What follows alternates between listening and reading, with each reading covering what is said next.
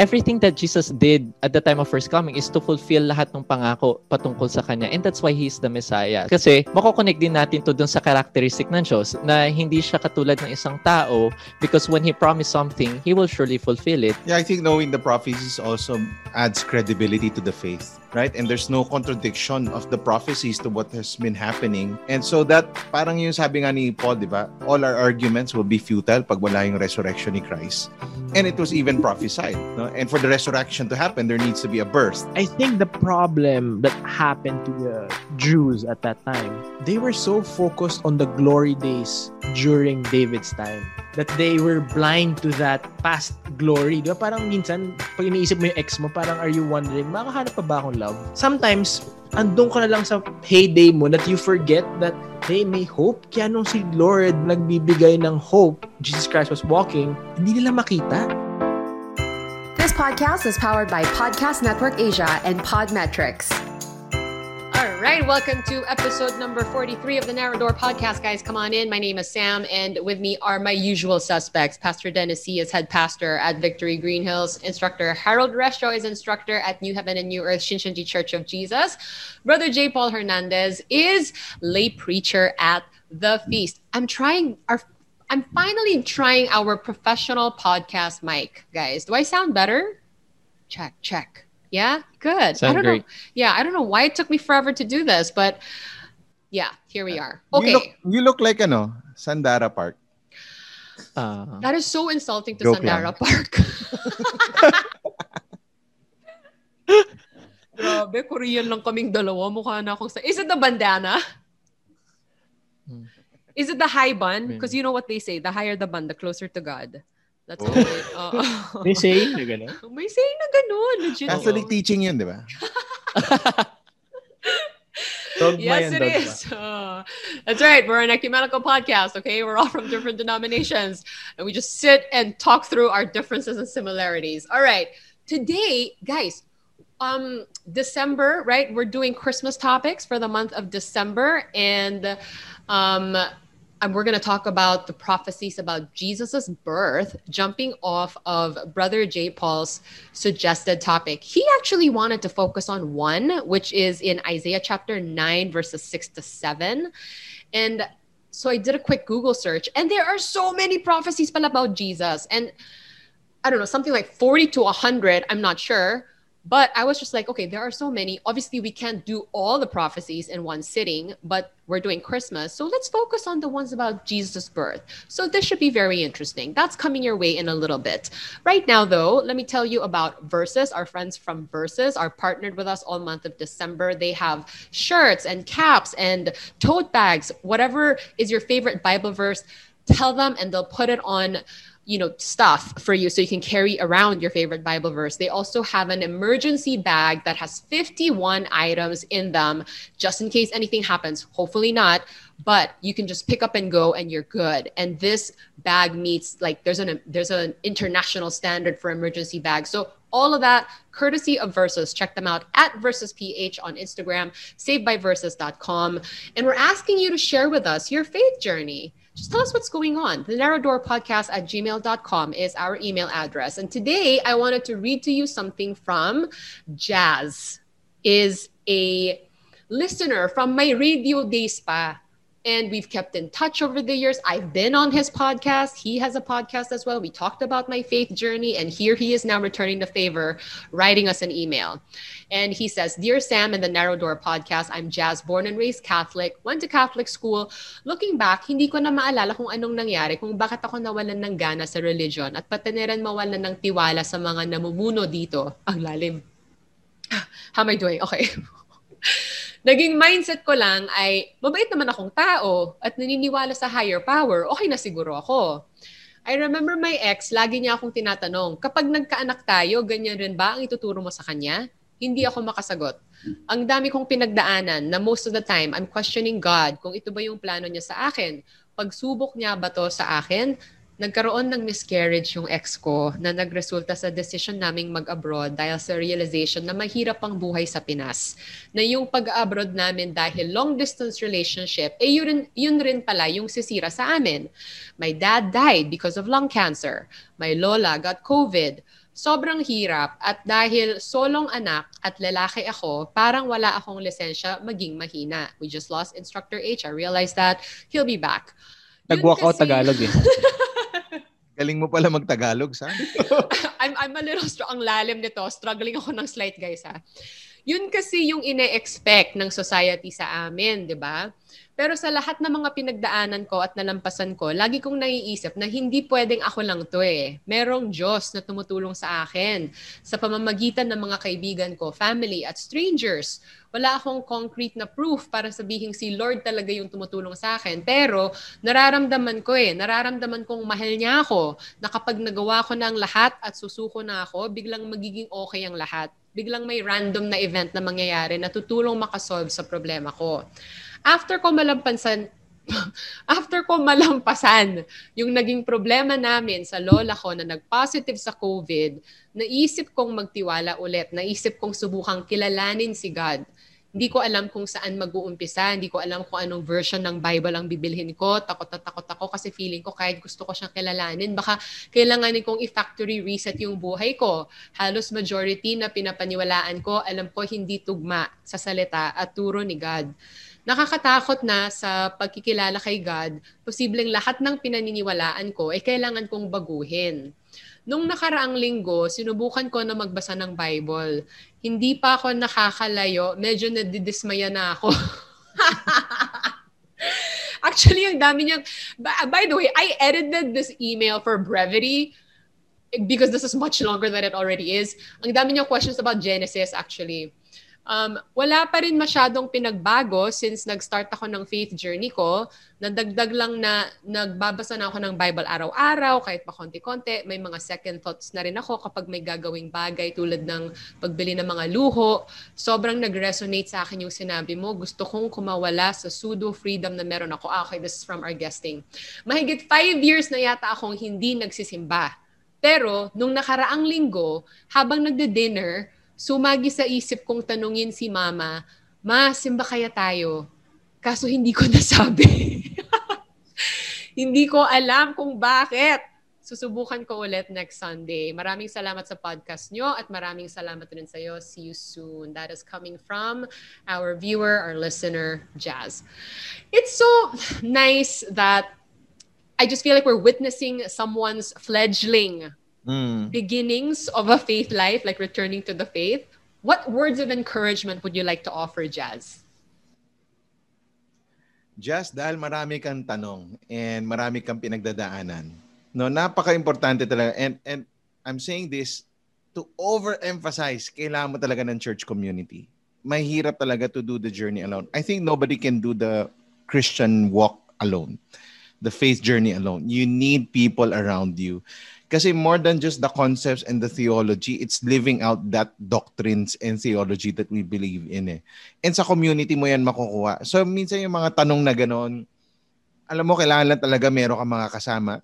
Mas makilala mo si Lord, uh, studying together, the scripture together, sharing life journeys together. So, yun, encourage ko.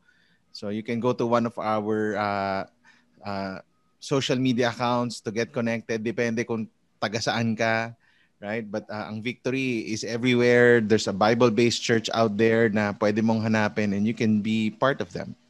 Yeah. And di ba, Pastor, di ba God wants us to be gathered? Di ba yun yung parang yes. the, the sheep, di ba they're always in That's the name of the church, Ecclesia, the gathered ones. So oh. we really need to gather. That's the mm. church. Yeah, yeah, yeah. Brother Jay, what would you like to tell Jazz? Uh, first, first of all, gusto ko lang i-correct na onti si Pastor Dennis. I think may isang taong kaya ng walk with faith ng mag-isa. Si Instructor Harold. Ay, grabe. Na-joke lang. Nararamdaman ko na. si Brother Jay. Ne, ne, joke lang, joke lang. um, no, I mean, ne, tama talaga si Pastor Dennis. And Jazz, um, normal yung questions mo, normal to feel okay, normal to feel bad, normal to sin. I mean, I'm not saying it's okay to sin, but normal, sinner tayo eh. Ako, ikaw, lahat tayo, sinner tayo. And yeah, just find the church. You know, if you feel like trying the feast, go. You mean we're online, then then check us out or, or find where God will lead you and where you will grow with God, and I'm I'm really excited for your journey. Mm-hmm. Instructor H.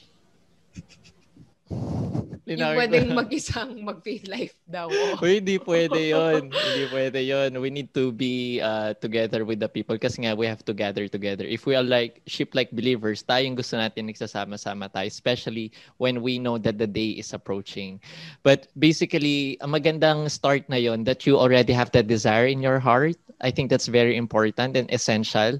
Um, maganda na yon nagsimula ka na magbasa ulit ng Bible and um, I know there are a lot of questions and the way that we can find the answer to that question is to be in a group. Yeah, katulad ng sinasabi nila. And gusto ko lang din i-clarify na when we, when I actually ask people to study the Word of God with us, we're also um, trying to make that uh, connection with them. Not, not necessarily na ay dapat umattend ka sa church namin and all, but more of we are here to guide you. If you have any questions, we're more than willing to answer those questions. So kaya um, yeah, uh, you need to be surrounded. I think it's gonna be helpful if you are surrounded with people who can help you with this Yeah. journey of faith.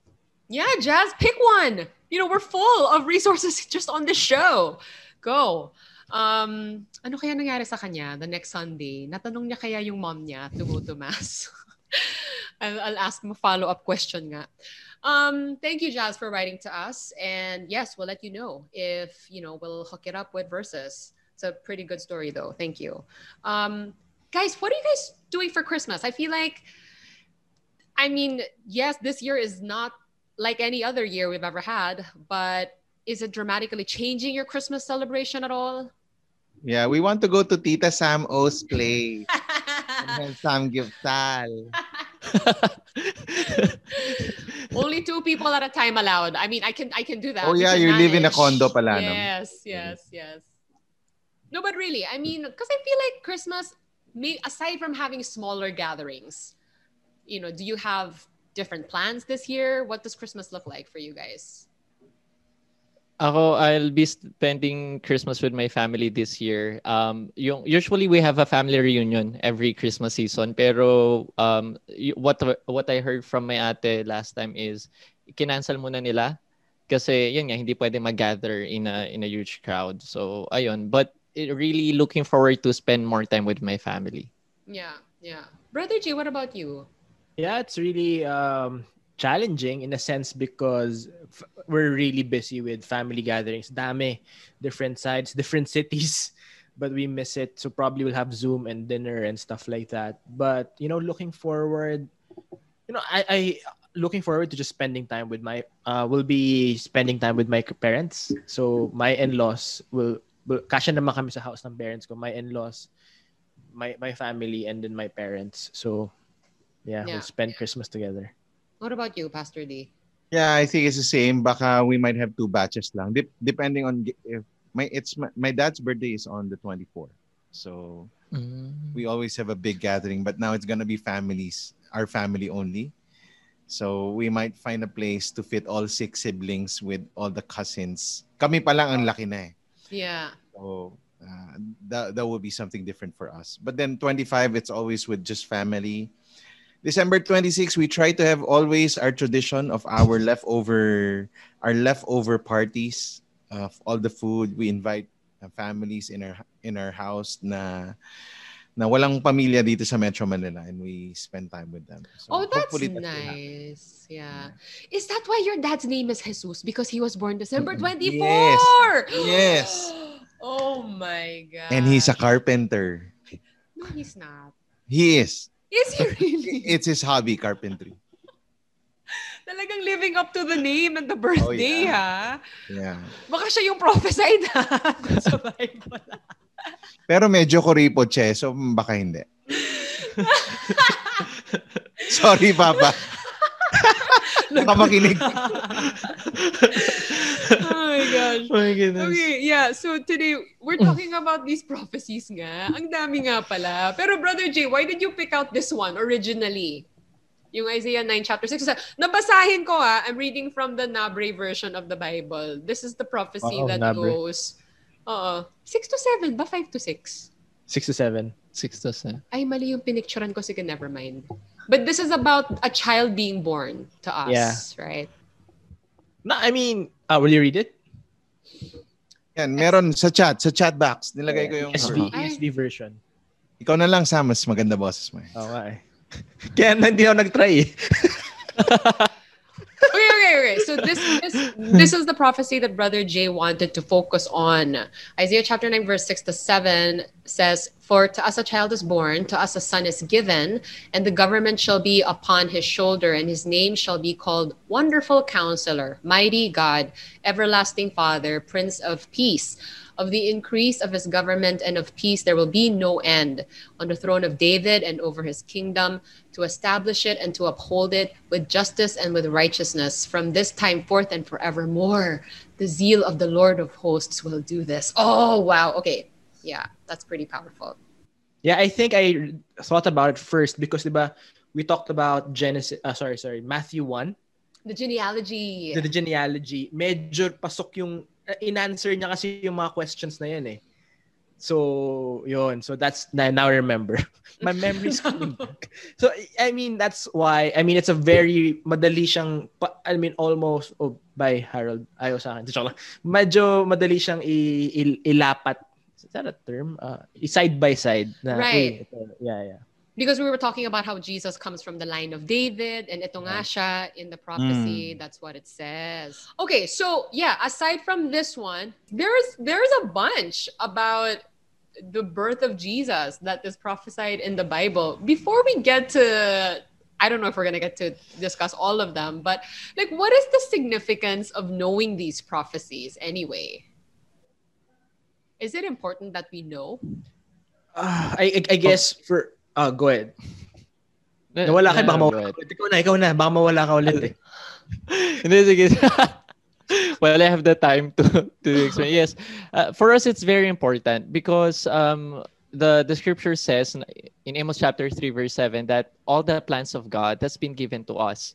Pero when it was given to us um, in Hosea chapter 12 verse 10, it's uh, through the prophets. Uh, they saw visions and even um, God spoke parables through them. So yung yung mga prophecies na nakikita natin sa Bible, it's actually the way of God letting us know ahead of time na ito yung magsisilbing parang documentary evidence na when it is fulfilled, then we will have a basis na, ah, okay, ito pala yung pangako ng Diyos.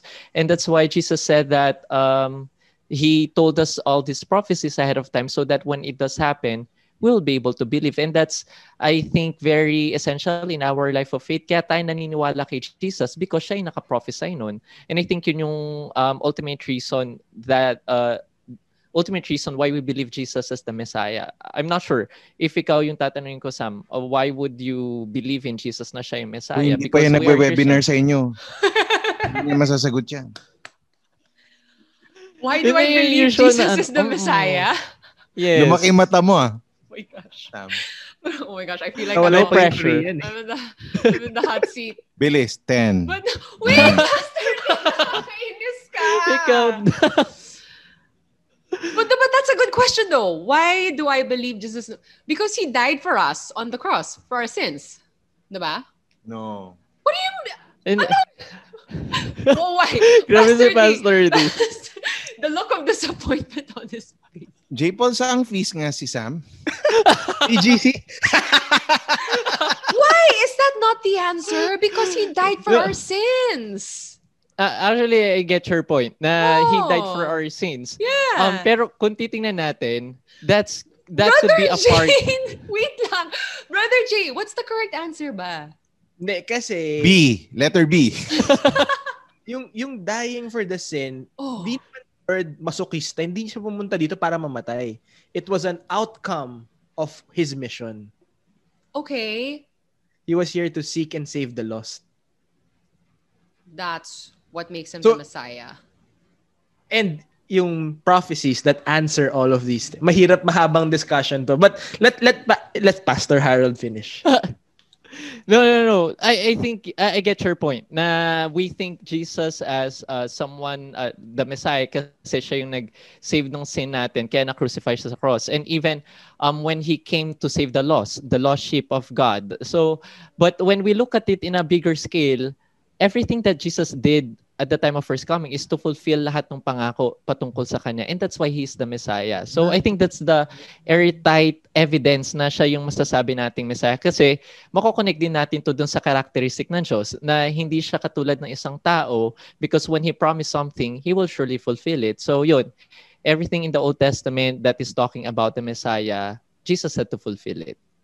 That's what makes him the Messiah because there are all these prophecies tas siya yung nag-fulfill nun. Yes. Okay. Yeah. Wow. Learned something new today. All right. Um, anything else you guys want to add to that? It, and that's how why we should know these prophecies. Um, I'll go. Yeah. I, I mean, it's at first a few when I was younger. It, I mean, I knew God was, you know, Jesus was God, and so it didn't really matter to me. But now more than ever, I was I was listening to a report, uh, and according to research, evangelicals, fifty eight percent of evangelicals, uh, sorry, fifty nine percent of evangelicals in the U.S. believe that Jesus is a created being, and sixty seven percent of Catholics believe that Jesus is a created being. What do you mean by created being? Hindi siya consubstantial with the Father. So, though we believe the triune God, so it, ito yung mga pinagkuhan, the mga prophecy and the answers, ito yung mga pinagkuhanan para mabuo yung creed and then now the Nicene Creed. Ito yung, ito yung mga proof of God's theology, His divinity. That God is divine. And yun nga eh, now there's a modern Arianism that, ay, most people think Mm. Na si Yeah. Jesus ginawa ni Lord.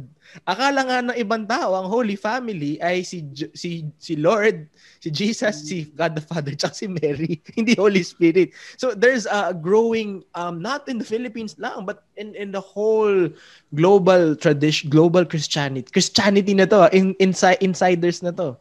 Sabi mo, so so these are things that we need to remember ourselves with that yun ang pinaka-importante din eh. That one word defines Jesus Christ is consubstantial with the Father. Na He is one God. He is one God. So, laking mga answers that God is really legit. like, Yeah. So is that a lack of like just people lack of catechizing them? Yung hindi nila na they they don't really dig in and try and learn kung ano yung doctrine ng faith natin. I think they I think it's lack of evangelization, discipleship and relationship. Th- The, three- kasi we know that's why 'di ba lahat ng guest natin sa sa celebrity guest, oh I learned about it in in school. Yeah, Yes. it's not a it's not an exam thing. It's something that's part of your life. So Yeah. it's so yun pa lang. Pastor D. Educational system problem. Anyway, sorry. Mm. Yeah, I think knowing the prophecies also adds credibility to the faith. It's us understanding na grabe, thousands of years the prophecy tas na-fulfill ngayon. Right? And there's no contradiction of the prophecies to what has been happening, uh, what happened in the New Testament. And so that parang yung sabi nga ni Paul, di ba? All our arguments will be futile pag wala yung resurrection ni Christ. And it was even prophesied. No? And for the resurrection to happen, there needs to be a birth. Diba? The birth, the life, the death, and then the resurrection of Jesus. So it's just uh, uh, unfolding the story of the scripture, telling us this faith is something that's uh, that's real. This is a faith that could transform and change us. So kung mayroon tayong maling prophecy in the past, like you become now a false prophet, di ba? Right. Yeah, we've seen that happen. Maraming prophet. O, mananalo si ganito. Tapos hindi. O, the false prophet yan, di ba? Hindi mo papakinggan yan. Pero kasi Sam, I think it's very important now. I mean, sorry Pastor D, just to add to what you're saying. Yeah, kasi yeah. now everyone is saying na you do you. I mean, ang hirap eh kasi hindi ito yung sinabi ni Diyos, ng Diyos ni, ni Lord eh. Parang ganun. Mm. Uh, there's a certain yes, we may tolerance, but there is limit to tolerance. If if if I'm making sense. Do you guys. mean do you mean this attitude of kasi nga I think a big part of this faith life is God has his rules and our job as people of this faith is to ma- adjust to the, to the to the rules not like I'm just going to do my own thing. You do you and I'll do me and you know Mhm. and there is definitely like that individualistic attitude in the culture right now Yeah. for a while, really. And the faith is not really like that. And I think many people might have a problem with it. Is that Yeah. what you're trying to say? Yeah. Kasi, No, I don't think that's what you were trying no, no, say. that's what, what I'm trying to say. Kasi, kasi it, it- the prophecy says that, uh, that, you know, we'll have a king, a god. And we, and when we follow, it's, it's a philosophy called egoism.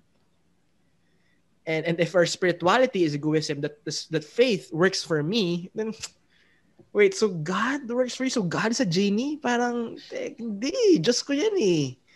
So it, it becomes tricky. And that's why I think a lot of people have hurts with God. Mhm. Lord, nagdasal ako eh. Di mo binigay. Lord, sabi ko, nag-commit ako sa'yo. Pag pinagaling mo sa'yo, bibigay ko buhay ko. Paano pag hindi pinagaling? Yeah.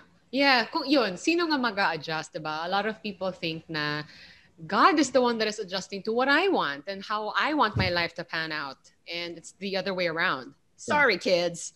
Okay. And adults. um so but going back to what Pastor D just said earlier, like how some of these prophecies were recorded like hundreds, thousands of years prior to Jesus's Yeah. birth, right? Like what is the span exactly? It actually depends kung aling prophecy yung pinag-uusapan natin. So, y- if yung prophecy sa panahon ni Isaiah, it's 700 years before, approximately. Um, kay Jeremiah, it's 600 years before. But um, yung interesting dito is that yung prophecies patungkol kay Jesus, hindi lang dun sa Book of Prophets natin makikita, even in the Psalms and even in the Law of Moses. So if we are talking about the time of Moses, it's like approximately 1,500 years before Jesus came. So ganun, depende uh, which prophecy you're looking at para malaman natin yung kung gaano katagal before siya na-fulfill. Yeah, kasi I think Genesis pa lang, like, that's more than, that's like, oh man, I forgot my math. Six? Tama ba? Kasi simula yun eh. After Yung nila paglabas 6,000 ng, years na sinasabi natin. yeah, na paglabas nila ng. Eden, may promise na kagad si Lord eh, na yung, may, yung seed, ito yung tinok ko. Yeah, I will put an enmity between you and the man. Yeah, yeah. Okay. Wow. Wow. Why does I mean of course this is God and it's his plan and it's his you know will and all of that. But I guess a part of me is just like why does he take so long to fulfill these things? Because he's God and he can do what he wants. Is that the answer? No, but that, that's, Pero- those are good questions. Yeah. But that's on your timeline, Sam. Right. That's Oh, my oh. timeline. That's your Oo. timeline. A day is a thousand years to the Lord. So it's like, in light of eternity, is it really long? Mm. Oh, nga Mm. naman. Yeah, yeah. Mm-mm. Okay, so let's get to the prophecies then. What are the prophecies about Jesus' birth? Dami. Where do we begin? Oo, dami eh. Pero where do we begin? Sige. Nasaan Siguro yung webinar link mo? Yeah. Siguro yung parang um, pinakasikat na mga prophecies was based on miracles. Mga mirakulo ni Lord like yung the eye the the eye ano the blind will see, the dead will rise and no, go walk again. Tawag doon. The Ah, lame. Yeah. So, yun yung mga sikat na Mm. um, na prophecy na that it actually kasi yun yung hinihintay I mean I'm basing this on personal experience that even until now yun yung inaabangan sa Israel tapos sabi ng mga Christian Jews hindi nangyari na yan 2,000 years ago dun sa Galilee ganyan onward so these are parang ala, ito yung for me in my heart on based on experience and reading ito yung mga sikat na na ito yung gagawin ng Messiah ni Yeshua. Mhm. So, yun. But that's um, but you know, um Harold is, you know, he breeds this. He memorizes every 47 60 plus prophecies talagang.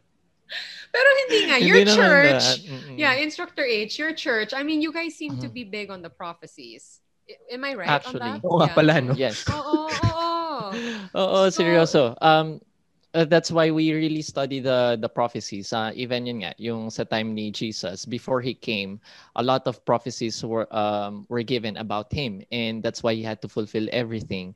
So, yeah, if we're talking about some prophecies about Jesus' birth, I think one good verse to go to is uh, the one we can find in Isaiah chapter 7, verse 14. It's talking about the virgin birth. Ay, yun At ang very essential yun. na ano, di ba? Oo. Oo.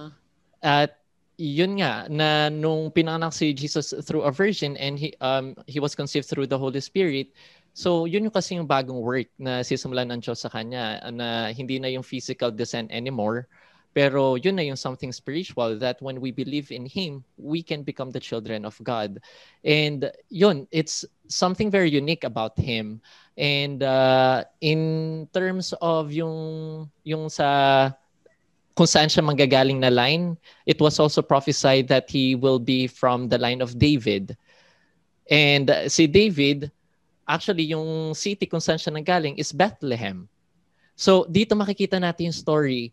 God was able to move the world during that time na si anong pangalan nito? Caesar Augustus. He he commanded to have a census during that time.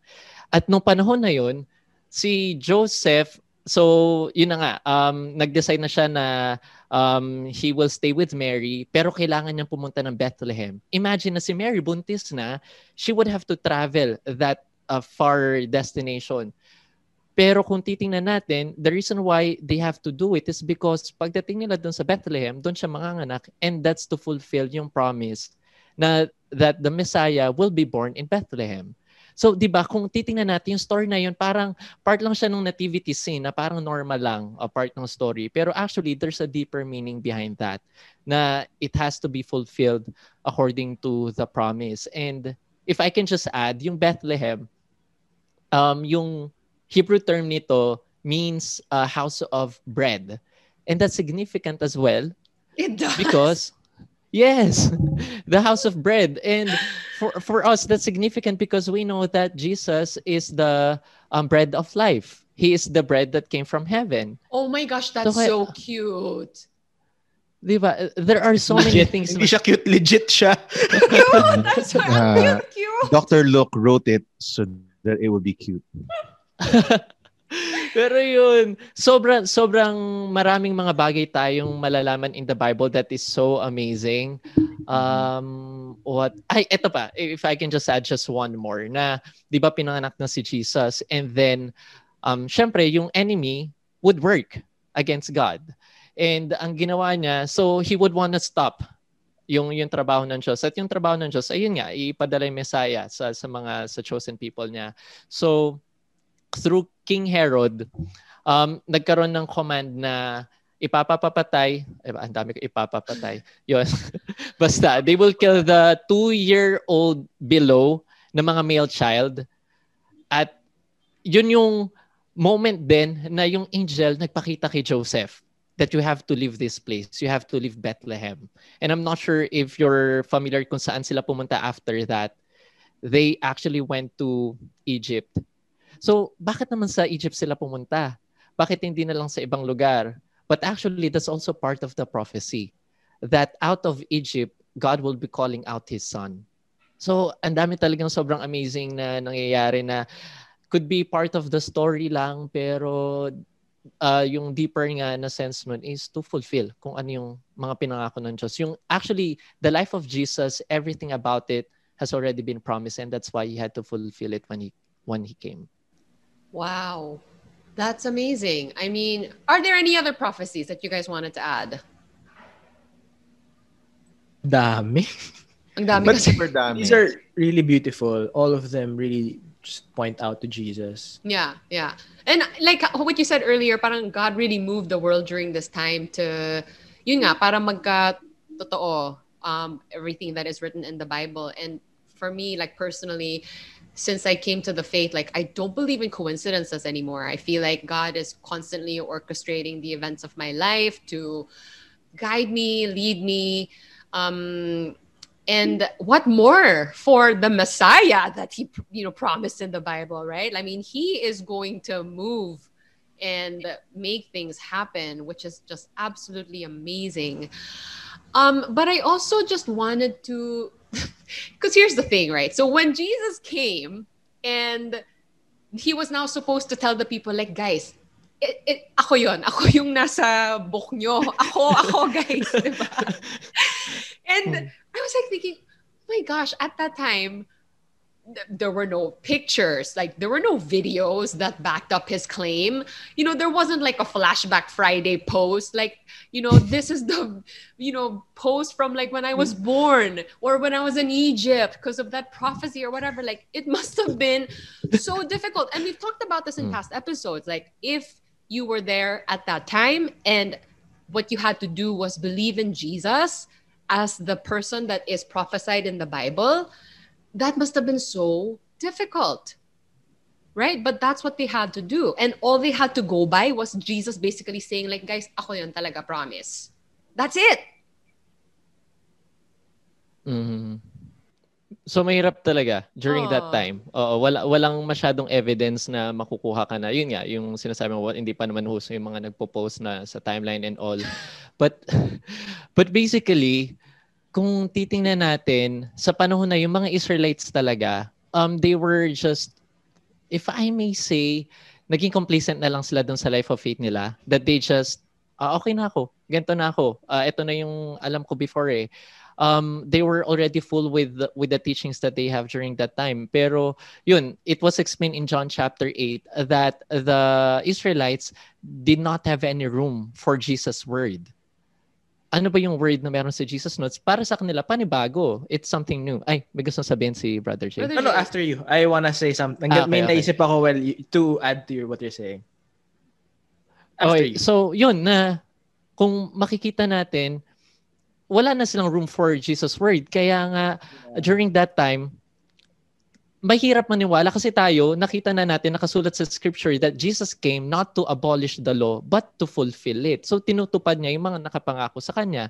Pero yun, uh, during that time, ay, wala, satisfied na kami dito. Just believe na lang na may pangako just magpapadala siya ng Messiah. Kaya nga until now, yung mga, meron pa rin mga Jews na naghihintay pa rin dun sa Messiah na yun. Um, pero yun, ang, kaya ano na yung sinabi ni Jesus after na hindi, hindi sila naniniwala sa kanya, kung hindi man kayo maniwala sa akin, just believe in the works that I'm Yeah. doing. So kung through the actions man lang, maniwala kayo na ako yung propeta na pinadala na ako, ako yung anak ng Diyos na Messiah niya na magliligtas sa inyo. So, during that time, yung mga Israelites, physically, nakikita nila yung Messiah sa harapan nila. Pero spiritually, they were blind. Hindi nila na-recognize si Jesus. So, parang they were in darkness. Pero yun, merong ilang mga tao that was able to recognize Jesus, yung mga disciples.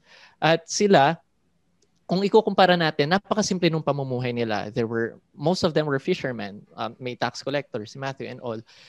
Kung ikukumpara natin dun sa mga Pharisees, teachers of the law na very knowledgeable, walang-wala sila in terms of the knowledge with the scripture.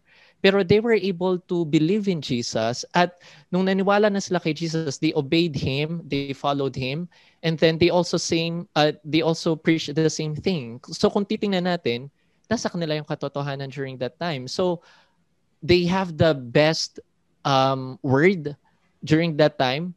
Pero yun nga, for for the people, parang hindi ah, ano, bago sa kanila at hindi okay sa kanila.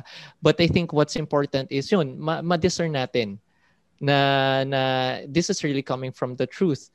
At kung i-relate ko lang dun sa nabanggit kanina ni Pastor D yung about sa false prophet, um, during the time of Moses, nagtatanong na rin yung mga Israelites, no, paano namin malalaman kung itong propetang to ay galing sa Diyos? And yung sinagot doon was, kung siya ay nag-prophesy at hindi nagkaroon ng katuparan, then this person is just speaking on his own. Yung sarili niyang desire. Pero kung siya ay nag nag um, promise at natupad yun, then this person is coming from God. So kaya yun, kung ibabalik ko lang na si Jesus talaga yung nagtupad ng lahat ng pangako, kaya masasabi natin na siya yung totoong nanggaling sa Diyos din. Wow. So this was a concern like back in the day pa lang. And I like, I mean, like that's so straightforward. Like just give it time. Time will tell. If what he says happens, then yun yun. Parang napakasimple. Yes, Brother J. I, I just I love what um, Harold was saying. Ganda. Um, galing eh kasi I think the problem that happened to the Jews at that time, they were so focused on the glory days during David's time that they were blind to that past glory. Di ba? Parang minsan, pag, iniisip mo yung ex mo, parang are you wondering, makahanap pa ba akong love? Or magiging okay pa ba ako? Or after pandemic, okay pa rin ba? Parang ma- mahilig tayong ganun eh. Especially like the Jews and the Filipinos are very similar. Uh, we were conquered by, you know, for example, conquered by Spain, America, Japan, sila um, Babylonians and every Egypt, everyone dami. So parehong pareho yung sometimes andun ka na lang sa heyday mo that you forget that hey, may hope. Kaya nung si Lord nagbaba, nagbibigay ng hope, Jesus Christ was walking, hindi nila makita. Pero bakit yung mga sinners, I just imagine, Jesus was did not only probably talk to like sa Bible. Ito lang yung mga in-account. But you know, ang dami nil, dami lang nilapitan pero bakit si Zacchaeus? Eh siya kasi yung gumawa ng paraan eh. Siya yung siya yung nag, nag who wanted Jesus, who was desperate for Jesus as well. So um ang ganda nung ganda nung sinabi lang ni Harold na maybe it happens to us as well today. Mm. Na may prophecy or promise si Lord pero baka spiritually complacent tayo. Or sometimes nagre-rebelde tayo kay Lord kasi hindi nasusunod yung gusto natin. Yeah. Ay, umaalis. Pero ano ka walang kay Lord pag umalis ka sa Kanya? Ikaw ngayon natalo eh. Mm-mm. Mm-mm. Pastor D, you look like you want to say something. Well, uh, going back to Isaiah 9, I think, lalo na ngayon, very political ang mundo, di ba? Uh, whether you're a Duterte, you're a Yellow, you're a Trump, you're a... And I've received so many messages uh, sa Facebook, yung parang the Bible prophecies are centered around Trump. Like, yes, I've heard those too. wow, si Donald Trump pala would fulfill Old Testament and New Testament prophecies. Parang it's so it's so white. Ano I don't know, it's, it's such a white interpretation of scripture that if you look at Isaiah 9, it says the government shall be upon his shoulder. Kaya parang I think for most for a lot of Christians, it really doesn't matter who's put in positions of power at the end of the day, it's Jesus who handpicked them, right? And they would have their purpose, but then after six years, it could be another guy, and God is sovereign. And when we understand that sovereignty of God, even in our government, kasi fulfillment to ng Old Testament prophecies eh. I'm not gonna worry on who's gonna be put there. I know there are many things, many challenges. Kung whoever the president would be or whoever the leader would be, but then at the end of the day, the introduction was he's the wonderful counselor. He's the mighty god. He's the everlasting father. He's the prince of peace. Of the increase of his government of and of peace there will be no end. So it's going to be jesus reigning right? It's jesus reigns all over the world. And i think that gives me more security. Now because this was a prophecy made even before jesus was born. No isaiah already prophesied six seven hundred years ago Diba? So, ano pang i-worry ko? Hmm. When I operate in God's timeline, there's nothing really to worry about. I know sometimes we're worry rats, you know, we always worry. Kaya nga kinuman niya, do not worry about anything. Because if you look, hey, I'm in control, I'm in charge, I'm not shocked with anything that's happening in the world. I've got this under control. It doesn't, it might not look like, but but I'm in charge. I'm the counselor, the mighty God, the everlasting Father and the Prince of Peace. So, ako, it's very comforting to know these prophecies because it helps me now to be more lev- level-headed yung ano, yung how I live my life. I'm not gonna worry. Know, I'm not gonna hide like it's the end of the world because you know my God is sovereign. That my was a, yeah, that was exactly the word that I was gonna say. It's so comforting to hear that. Yeah. And every time you feel like oh, things are getting out of control. This is so chaotic. This is so crazy. God is in control. Like he's got it, you know? Mm-hmm. Um, it is 11 days to go before Christmas. What would you like to tell our viewers as we anticipate the coming of Christ, Christmas Day, you know? Your message. My message. Go. Harold. Sige, sige. Nandiyan siya sa harapan mo. Anong gusto mong sabihin? parang iba. Parang nanay iba mo, yung nanay mo. Ah, yung nanay ko. Merry Christmas. Sasabi. um, but uh, I think for uh, for everyone who's listening to our podcast, for me again, it's just for me. I, I believe na yung understanding of the word is could uh, it could be the one of the greatest gifts that we can receive from God.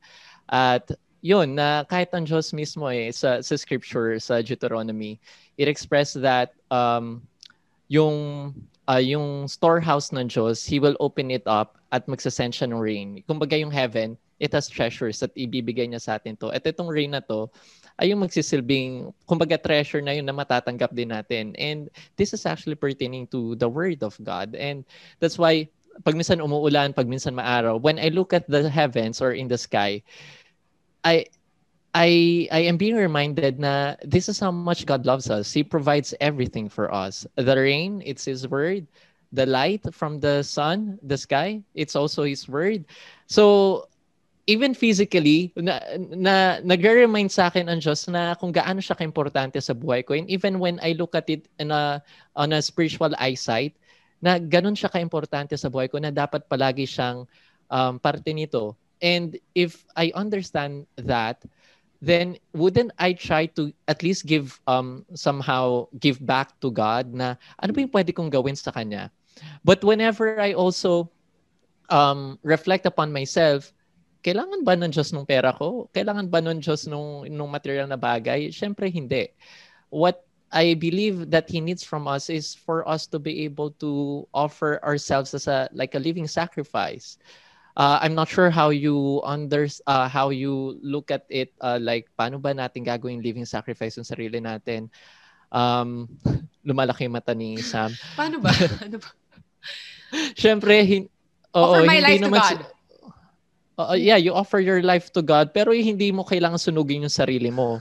not not the kind of sacrifices that they are doing in the Old Testament, but more of really understanding him. Um na we know that he is the word god is the word and when we um, when we uh, understand it and receive it then we can be like a gift to god na nagiging created tayo dun sa intention niya for us na hindi ba yun yung magandang regalo natin sa kanya kasi naging corrupt na yung mga tao eh So kung naging corrupt na tayo at yun nga ang gusto sa atin ng Diyos ay maging um, to be created in His image and likeness, then we can uh, we can achieve that when we understand this word. So at the end of the day, God would want us to be with Him. Brother Jay, your message with 11 days to go until Christmas. Hi everyone, Merry Merry Christmas, and we will not sing you a station ID here at Narrow Door Podcast. But what I can promise you ay mahal ka ng Diyos. Um, today, I mean, I guess 11 days, maybe I encourage you, write 11 blessings every day or 12 for 12 months. But write, write, what are you grateful for? And then you'll be, and I was giving a talk and, and, and they write your blessings for the year. And they were like, ah, wala, wala, wala, talagang reklamo sila. And then I said, check the small blessings. And then and then one employee it was it's one employee said wow every month i'm negative. That's a blessing pala no? And then mm. tas biglang doon na nag-overflow ang haba na ng papel nila. Negative in covid i mean. And and you'll be surprised sometimes if you look at the problems you'll be disheartened. But if you look at the blessings from god you'll be surprised that during the hardest moments that god is still gazing upon you and hindi na, hindi talo ang Diyos. So with that being said, God is sovereign, God is king, God is Lord, he's the prince of peace. And as you sleep, may you sleep knowing that God is working on your behalf as you sleep. And when you wake up, you celebrate the joy of the Lord on the 25th day of December. We celebrate the victory of Jesus Christ. Ay, this is what you did on your last episode of the podcast too. Well, the one, the, the last one I listened to anyway, right? Talking about gratitude with Sha. As you sleep, yeah. you can have his podcast playing in your ear yeah, as it lulls yeah. you to sleep. Also, yeah. Pastor D, your message. The third contestant. well, 11 days before Christmas, two characters that's rarely mentioned that makes Christmas really more special would be Simeon and Anna, who were waiting for this prophecy to be fulfilled in Luke chapter 2. Unto us a child is born, a son is given. This he will be the King of kings and the Lord of lords. Simeon was waiting for a long time. He's old. And then he saw Jesus and something in his spirit uh, was stirred up. And he said, Lord, now you are letting your servant depart in peace according to your word. For my eyes have seen your salvation, that you have prepared in the presence of all peoples a light for revelation to the Gentiles and for your glory to your people Israel. And then another woman, Anna, prophetess, the daughter of Phanuel. She was advanced in years, matanda na raw, okay, having lived with her hus- husband seven years from when she was a virgin. And then she was a widow until she was 84 years old. She did not depart from the temple. She was waiting, worshiping with fasting and prayer night and day. And coming up at that very hour, she began to give thanks to God and to speak of Him to all who were waiting for the redemption of Jerusalem. You know, 2020, sobrang tough year for all of us. We've been waiting. When is this gonna end? 700 years, right? Isaiah 9, verse 6 to 7. Long years of waiting. Tayo, 9 months, 10 months. We're impatient already for that redemption. You know, when we celebrate Christmas in the coming weeks, in the coming days, I hope you see. I hope you, your eyes will be open to see why, why Christmas? Why do we have Christmas? As people have been waiting for redemption, for most of us, waiting for hope. Hope has come already. It's with us. And that's why we celebrate Christmas. Uh, remove all the 13th month, all the gifts. We should understand the very essence of Christmas. Simeon and Anna understood. And that's why they were able to say, Lord, pwede mo na akong kunin. Gets ko na. Right? And I hope that would be us this year. Taken away from, strip off of everything from restaurants closing, relatives by batch, or not even meeting our relatives this season. And I hope we get to see the very heart of Christmas, which is there's redemption, there's hope in Christ. And that's what we celebrate. Wow. Yeah. Just chew on that until Christmas Day. That's a lot. Yeah. Um, thanks, guys. That's so good. This is what you guys get, by the way, when you tune into their, you know, shows. Um, they have a ton going on on the side. Pastor Dennis, aside from, of course, you can catch his preachings on the Victory Green Hills YouTube channel. He is also on Big Bro with Friends, and then on another podcast called Our Parenthood with his wife Tammy. And then Brother J. Paul, of course, you can see him preach over at the Feast channels as well. And the podcast that I mentioned earlier, the J. Paul Hernandez podcast, he has all of these interesting people. Um, they talk about their success stories, you know, uh, what what inspires them or what inspires him about them. Um, quite a range of, of different topics, but always inspiring and you're you'll definitely come away with something that you can apply to your life as well. And of course, Instructor Harold, um, online Bible classes, open worship, webinars, all of this is for free. So check them out all the information on our show description. Thank you for joining us today. Our email address, the narrow door podcast at gmail.com. Um, Merry Christmas. Yeah, I hope you guys are having a good Advent, and we'll see you on the next episode. Bye, guys.